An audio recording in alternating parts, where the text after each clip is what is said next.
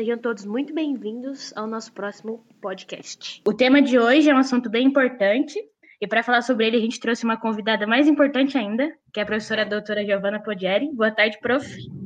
Boa tarde, Ellen. Boa tarde a todos. Prazer estar aqui conversando com vocês sobre a esse tema vai... muito importante. Isso. Ela vai auxiliar a gente a responder algumas perguntas sobre a conservação do solo, que é comemorado nesse próximo dia 15 de abril. O Dia Mundial do Solo foi estabelecido em um congresso da ciência e do solo em 2002, que aconteceu na Tailândia. E a escolha do dia 15 foi em homenagem ao pai da conservação do solo, Hugh Hammond, eu acho que é assim que pronuncia o nome dele. No Brasil, esse dia foi oficializado pelo MAPA, Ministério da Agricultura, Pecuária e Abastecimento.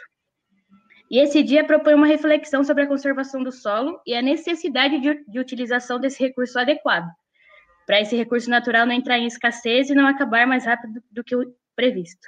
Cerca de 33% do solo mundial atualmente encontra-se degradado. E as principais causas são a erosão, a acidificação, a compactação, e essas causas elas geram problemas, né, como a causa de enchentes, como a perda da fertilidade do solo, e daí com isso surge uma série de perguntas, e a professora vai ajudar a gente a responder essas perguntas. Tá pronta, prof? Prontíssima. Por que a conservação do solo é importante? Então, Ellen, é, o solo ele desempenha várias funções no ambiente, né? São chamadas de funções ecossistêmicas. E aí você tem uma gama enorme de funções, né? Então ele ajuda a armazenar água, armazenar carbono também, é um dos grandes compartimentos que armazena carbono. Tem essa ação filtrante no sentido de filtrar poluentes também é, fonte de nutrientes, habitat para vários micro e macro-organismos. Então, tudo isso são algumas das funções que o solo desempenha. E também tem a função de fornecer alimentos, né? A maior parte da, dos alimentos que ingerimos, elas são, provém né, de cultivos que utilizam o solo. Então, por que a conservação é importante? Justamente porque ah, com essas práticas ou com o uso conservacionista do solo, é possível aliar, então, eh, por exemplo, produção, eh, fazendo com que o solo mantenha essas funções ecossistêmicas. Tá? Então, é possível conviver em harmonia a partir da conservação, por isso ela é importante. Outra pergunta que a gente tem é: quais os fatores que mais impactam o solo de maneira negativa? De forma geral, a gente pode dizer que é mau uso, né? Então, é, conhecer o solo, por isso, né, vocês têm as disciplinas, ele é estudado em várias matrizes curriculares, porque você pode estabelecer limites e potencialidades, né, a partir de algumas características. E aí, conhecendo isso, você consegue dar usos adequados. Então, em vários âmbitos, né, falando no, no âmbito agrícola, é, a agricultura que não é, adota práticas conservacionistas, então ela vai impactar de forma negativa. Pensando em uso urbano, né, uma cidade que não tem um saneamento básico adequado, a coleta né, disposição de resíduos também são fatores que impactam de forma negativa. É, então, no geral, é um mau uso, né? Quando não se adota nenhum cuidado, quando se acha que o, o solo é um local de descarte, né? Seja é, de, de, lixo, né, em, em, termos urbanos, ou seja, assim, na, no ambiente rural, sem a, a devida preocupação é, com a sua preservação. Então, mau uso do solo impacta de forma muito negativa. Aí tem mais uma pergunta. Existem alternativas na agricultura e pecuária para conservar esse solo de uma maneira mais eficaz? Existem, existem sim, muitas delas são adotadas. Então, é, plantio direto, por exemplo, uso de cobertura, adubação verde, são todas práticas já muito utilizadas que ajudam a conservar. É, mais recentemente, a gente tem a adoção, por exemplo, de é, inimigos naturais, de produtos biológicos, que também vêm ao encontro dessa, desse desenvolvimento mais conservacionista, né, visando diminuir o impacto de, dos agroquímicos né, para a contaminação do solo. A própria bioanálise de solo, que é uma técnica, né, ou uma tecnologia desenvolvida recentemente a partir de vários estudos já, é, que alia né, a, a, caracterização química do solo, a física, já, já vem sendo feita há muito tempo, e agora o componente biológico, justamente para avaliar, né, a partir de duas enzimas chamadas arilsulfatase e beta-glucosidase, que estão associadas ao ciclo do enxofre do carbono, avaliar a qualidade do solo. Então, nessa análise do solo para ver, né, adequar níveis de fertilidade, você também tem um espectro de como está o manejo desse solo é, em termos de qualidade, é, voltada mais para a parte biológica.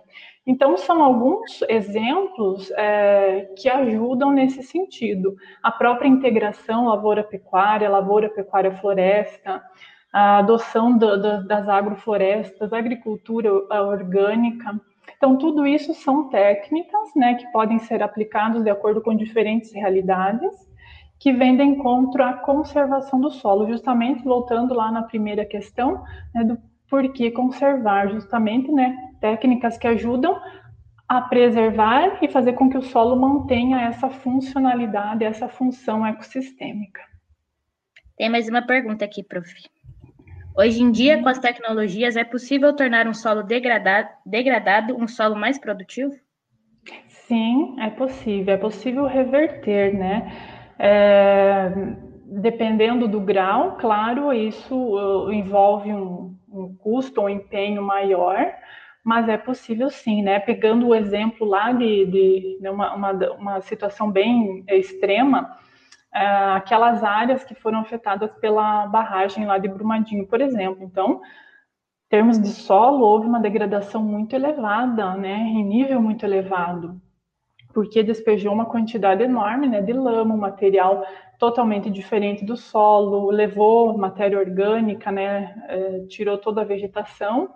E alguns estudos já têm mostrado que, né, em pouco tempo, o solo já está começando a evoluir né, a, a própria dinâmica do, do, solo ou daquele material lá já está começando a se transformar.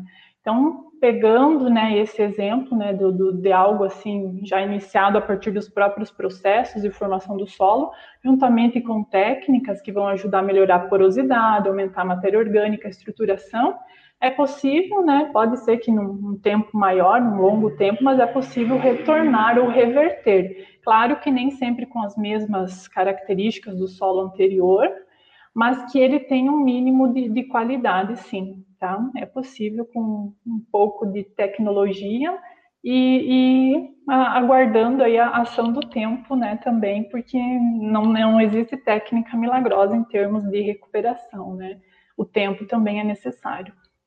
Você acha que as tecnologias para recuperação de solo estão avançando com o tempo ou elas continuam as mesmas? Não, estão avançando muito. Uh, uh, recentemente eu vi também uma matéria bem legal que está aliando essa técnica. Eu, eu, citei o exemplo da, dos usos de, de organismos né, para controle de pragas e doenças.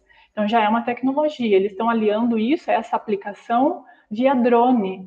Então, ou seja, com o uso do drone, você gasta menos tempo, você preserva a saúde do próprio agricultor, você gasta muito menos água, né? Uh, ou seja, várias coisas que, que, que são integradas nessa, nessas tecnologias que procuram avançar. Claro, não é uma tecnologia ainda difundida, mas ela existe, já está provada que é, traz benefícios não só em termos econômicos, mas em termos ambientais é, economizando água, por exemplo, né?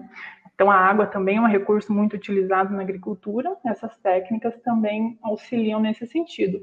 A própria bioanálise, né, demonstrando essa preocupação com a parte biológica do solo, também não só com essa parte química, é, e tantas outras, né, que se tem a, a a aplicação, claro, talvez não em, em, larga escala, mas é o processo, né? Até a tecnologia chegar a todo mundo, talvez esse seja um dos gargalos, né? A maior difusão dessas tecnologias. Mas acredito que aos poucos é, isso se torne realidade, até porque tem um aspecto econômico, claro, mas o aspecto ambiental, ele também, né, quando o produtor, o agricultor ou quem né, está fazendo uso do solo percebe as vantagens não só econômicas, uh, essas técnicas elas são adotadas com maior facilidade. Tá? Eu acho que é isso, prof. Essas eram as perguntas que a gente tinha sobre a conservação. Que Não bom. sei se acabou tendo mais alguma outra. Deixa eu dar uma olhada aqui. Acho que não. Queria agradecer muito a sua participação, apesar de ter sido rápido, foi bem esclarecedor para todo mundo. Ótimo, eu que ah, agradeço. Luiz mandou, Luiz mandou ah. uma pergunta aqui, prof. Como é feita a classificação dos solos? Em sua opinião, essa classificação é condizente com a situação do dia a dia? Então, em termos de classificação, aí. Oi, Luiz, que bom ver você, mesmo que virtualmente. É, o que é importante é, pontuar que existem várias, várias formas de classificar. Então, a classificação é, em termos de, de mais técnica, é, ela vai levar em conta os atributos, fatores de formação do solo para especificar como aquele solo se formou, levando em consideração os fatores e processos. Então, ela é uma classificação lá pedogenética que, que né, a partir da classificação, vai dar um nome àquele solo é, que representa uma série de características. Então, essa é a classificação mais científica. E existem as classificações mais técnicas, que então, a partir né, daquela classificação mais científica, ela vai dar, então, muito bem, um solo que tem essas características de profundidade, de CTC, de pH, é, atributos X né, determinados, para qual uso ele seria é, mais adequado? Então, existe essa classificação também. E elas auxiliam nesse sentido de planejamento, tá? Escolha de planejamento. É, o próprio mapeamento digital, mapeamento de atributos, e aí a gente começa a falar novamente de tecnologias que são né, desenvolvidas ou adotadas recentemente, procuram fazer essa divisão de ambientes é, com características diferentes para manejos diferenciados, tá? Então, pensando em, em geociências, ah, toda essa parte de mapeamento digital de ambiente SIG, de espacialização de atributos de solo, ajuda nesse sentido. Então, sim, bem aplicadas, elas ajudam a, a, a conservação do solo como um todo, tá? Tivemos mais uma pergunta aqui, prof. Da uhum. Ana. Boa tarde. Qual é a influência da adição de compostos, corretivos ou condicionantes orgânicos na conservação do solo? Oi, Ana Carolina, obrigada pela pergunta. Então, é uma parte muito interessante isso, porque você está fazendo com que o, produto que saiu em termos de, né, ou de palha ou de alimento para o gado, retorne de alguma forma para o solo. Então, além de contribuir para essa parte de ciclagem, é, esses resíduos, né, condicionantes, corretivos orgânicos, eles auxiliam to em toda essa questão de aporte de matéria orgânica, é, conservação do carbono lá do solo, tudo isso traz o benefício com relação à parte de biologia, né, micro-organismos, decompositores, fungos, bactérias benéficas, é, enriquecem o solo. Então, são práticas que devem ser adotadas e muito incentivadas, né? Na nossa universidade, temos o curso de engenharia ambiental, tem toda a parte de resíduos. Então, assim que eu cheguei lá, é uma área que, que eu gosto bastante. É, estou tentando atrelar as pesquisas né, que estou desenvolvendo com o pessoal de iniciação e agora no mestrado, justamente nesse enfoque né, de aproveitamento desses resíduos para fins de fertilidade. Então, é uma área, sim, tem total influência em termos de conservação, porque justamente é, auxiliam em atributos que fazem com que o solo tenha sua funcionalidade, como comentei lá na primeira questão que a gente discutiu. O Luiz mandou mais uma pergunta, prof. Ele pergunta se você pode falar um pouquinho sobre o solo da Amazônia e a degradação que as queimadas podem gerar, a exemplo do parecer técnico que fez em 2019. Isso, Luiz, foi super interessante aquela conversa, né? Então, assim, as queimadas, elas, elas têm um pouco, assim, pensando em Brasil, elas têm um pouco de tradição, meio que é, é, um, é uma prática que tem uma certa tradição. Uh, por quê? Porque quando você queima o solo, a queima do material vegetal, ela transforma ou gera aquele material é, gera cinza. E as cinzas, né, ó, são, na sua grande maior parte, são óxidos, óxidos de potássio, de cálcio, de magnésio. Esses óxidos, então cálcio, potássio, magnésio, são nutrientes. E os óxidos, estando na forma de óxidos, pela reação que sofrem no solo, eles fazem com que o pH do solo aumente. Então aí nós já temos um fator que faz com que as queimadas elas sejam adotadas para um, momento, é, um aumento momentâneo de fertilidade. Porque a maioria dos nossos solos são pobres é, em nutriente e são ácidos. Por quê? Porque estamos numa condição de intenso intemperismo, lixiviação, chuva, precipitação, temperatura, faz com que os solos se empobreçam. Então, a partir né, desse primeiro momento, logo após a queimada, há um enriquecimento do solo, aumentando o pH e aumentando o teor de nutrientes. No entanto, quando você queima, ó, linkando com a pergunta passada, você destrói toda a matéria orgânica que tinha ali. Então, toda a parte biológica, ela é extremamente prejudicada. É, então, você já perde muito material orgânico aí. Momentaneamente, você tem um acréscimo de fertilidade. Mas ao longo do tempo, isso começa a acarretar vários problemas. Então, leva à compactação, porque você perdeu material orgânico, matéria orgânica ajuda a, a questão de porosidade do solo, de toda a parte biológica. Então, você, ao longo do tempo, essa queimada que momentaneamente aumentou a fertilidade, ela desencadeia vários outros problemas principalmente de compactação, adensamento, perda de funcionalidade. E aí, a longo prazo, você tem a degradação, tá?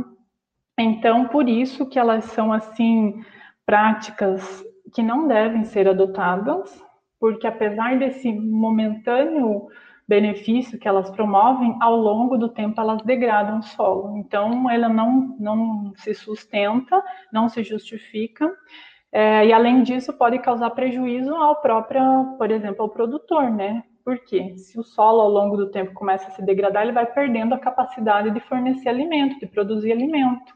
Então, ele vai ter diminuição de produtividade, ele vai ter diminuição de, de, de solo para poder cultivar, tá? Então, nesse sentido, é, é, apesar de parecer bonito, né, em termos de, de de aumento de momentâneo de fertilidade, ao longo prazo ela não se sustenta, tá? Eu acho que não tem mais perguntas, pelo menos ainda não apareceram. Dá para esperar mais uns minutinhos para ver se alguém faz mais alguma coisa? Com certeza. Muito legal, parabéns, aproveitar esses minutinhos, parabenizá-los pela escolha do tema. É, é, eu fico bem feliz de poder falar com vocês. Né, nessa, Convidada mais que especial, né? Nesse canal mais jovem, assim, podcast, petcast. Fiquei bem feliz, tá? Parabéns pela iniciativa. Eu acho que é isso. Queria muito agradecer a sua participação. É sempre bom ouvir você falando com a gente. Muito obrigada a todos. Obrigada, prof. E um feliz dia da conservação do solo. é isso. Até mais.